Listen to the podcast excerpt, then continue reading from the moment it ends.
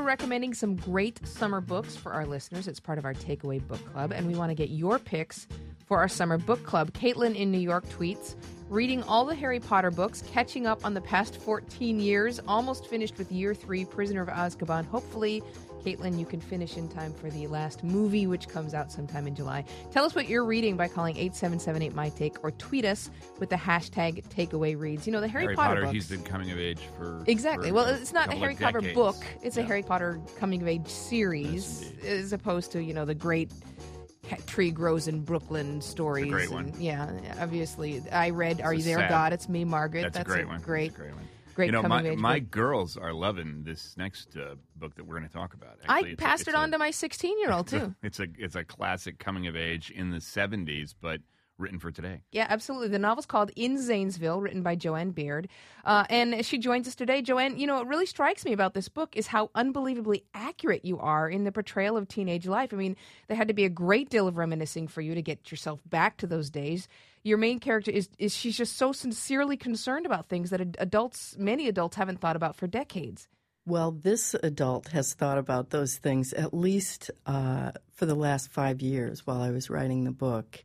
And yes, I immersed myself in those memories, which to me, even though the book is filled with a kind of teenage angst, was also really fun to write because, you know, on the other side of that angst, there was a lot of silliness and joy and weird behavior that caused me and my friends to die of laughter besides dying of embarrassment all the time. It does seem as though this this process is the shedding of the silly world and the suddenly stepping into the serious world. And in the 70s, there were so many silly details that you capture so well. I had a friend who wrote, uh, who made drawings of cars that were all driven by rats. Uh, I remember in the 1970s, and he, he sat two uh, seats away from me in class. Um, how important was it to capture this sense of the 70s in this uh, particular coming of age piece? Well, at least for me, I was mining my memory most of the time, so it was really important. And most of those things I couldn't remember until I sat down to do the writing, and then they just began to reveal themselves. And that particular detail of the boys drawing the rats driving the cars, you think when you experience something like that that you'll never be able to fit it into your life. Hmm. But suddenly there it appeared, and I got to include it in my book. So there was a lot of fun in, in those kind of details for me. We're speaking with Jo Ann Beard. She's the author of the new novel In Zanesville, which I have to say is a really fantastic novel. I could not put it down. And what's interesting me about your main character is that she she's grappling with some really important things as many teenagers do not just uh, coming of age but you know her dad is an alcoholic. She both detests him and loves him at the same time. His his death is as as frightening to her as his staying with the family. She's grappling with what it means to be a good friend what it means to be able to rely on people. And it's it's paired with as you're talking about this sort of silliness the things that as adults we read that she thinks and does that just Right. is totally illogical Right. And it's hard to remember now that back in the early 70s and before that, alcoholism wasn't always seen the way it's seen now. Many people I knew had fathers and mothers who drank as a form of recreation. And I considered my father not to be an alcoholic, but somebody who just couldn't quite control his um, partying behavior. So it's just a kind of a wild sense of humor kind of thing. I, I remember the seventies are that way. In some in some sense, this this book is also finding that moment when you grow up. right.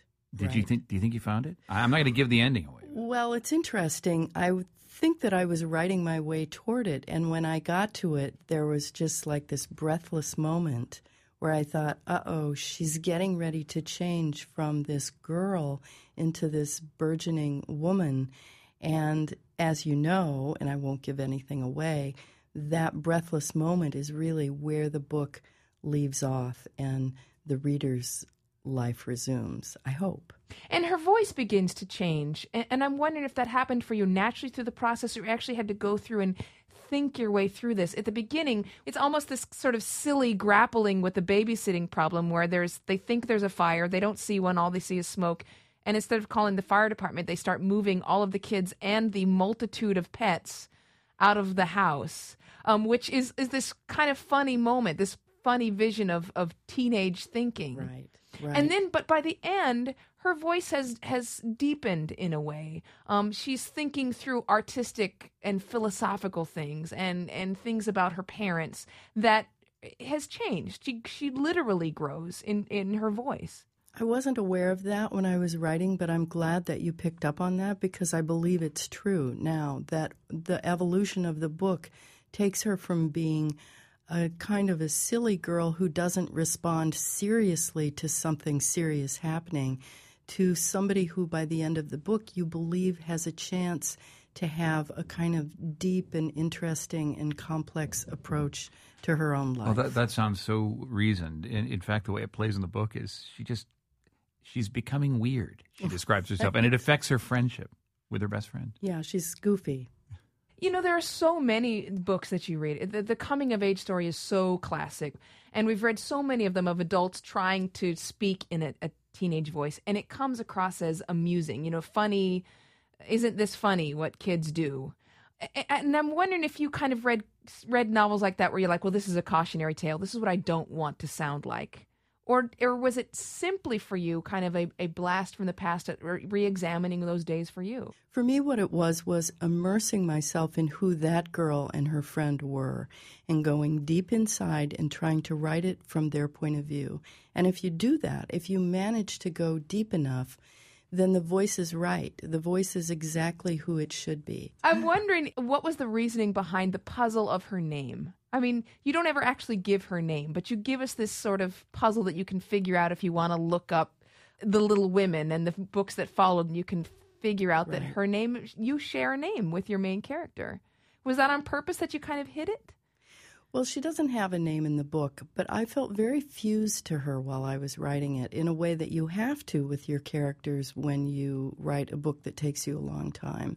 So I hesitated to call her by my name because she isn't me, even though uh, we came together in some strange way. So I just decided not to name her.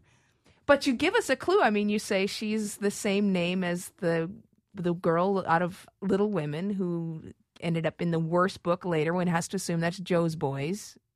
Am I right? One wrong? would have to assume that. yes, and it's interesting that I thought nobody would pick up on that, but you have. Was I not supposed to give that? You're not supposed to say that. no, it's just one of the things that the writer thinks, oh, this is my own sly little secret, and yet it's not. And, and yet, you know, as much as you identified with her, um, there seemed to be this authentic voice coming out of her mother as well. This weariness and the love that she feels for her kids, but this frustrated love to a certain extent. And and her just her she's tired and she's worked Yeah. really hard. She's a strong, opinionated, exhausted character who's in not a great marriage with a man that she really, really loves. So none of it is straightforward. Jo Ann Beard, author of In Zanesville. It's one of the books in our summer book club, picked by our producer Jillian Weinberger. A great, great novel, which I highly recommend. Uh, you said you're, you're both of your girls. They're loving it. They're, they're, they they love the in Zane. There is a, a place called Zanesville. Yeah. But uh, in Zanesville, I think The title. is the idea. Yeah, the the idea that it's insane. Yeah, And, and- around our house, it, it typically is insane. So they, I think they get right into it. Um, and my 16 year old is enjoying it also. Our series continues throughout the summer. July is my month for my recommendations, and we'll be talking about some of the authors I've been reading. But give us the picks for your book club. Call us at I picked 8778 My Take. I picked December. No, that's not the summer. All right. Hashtag takeaway reads. I'm Celeste Headlee. I'm John Hockenberry. This is the takeaway.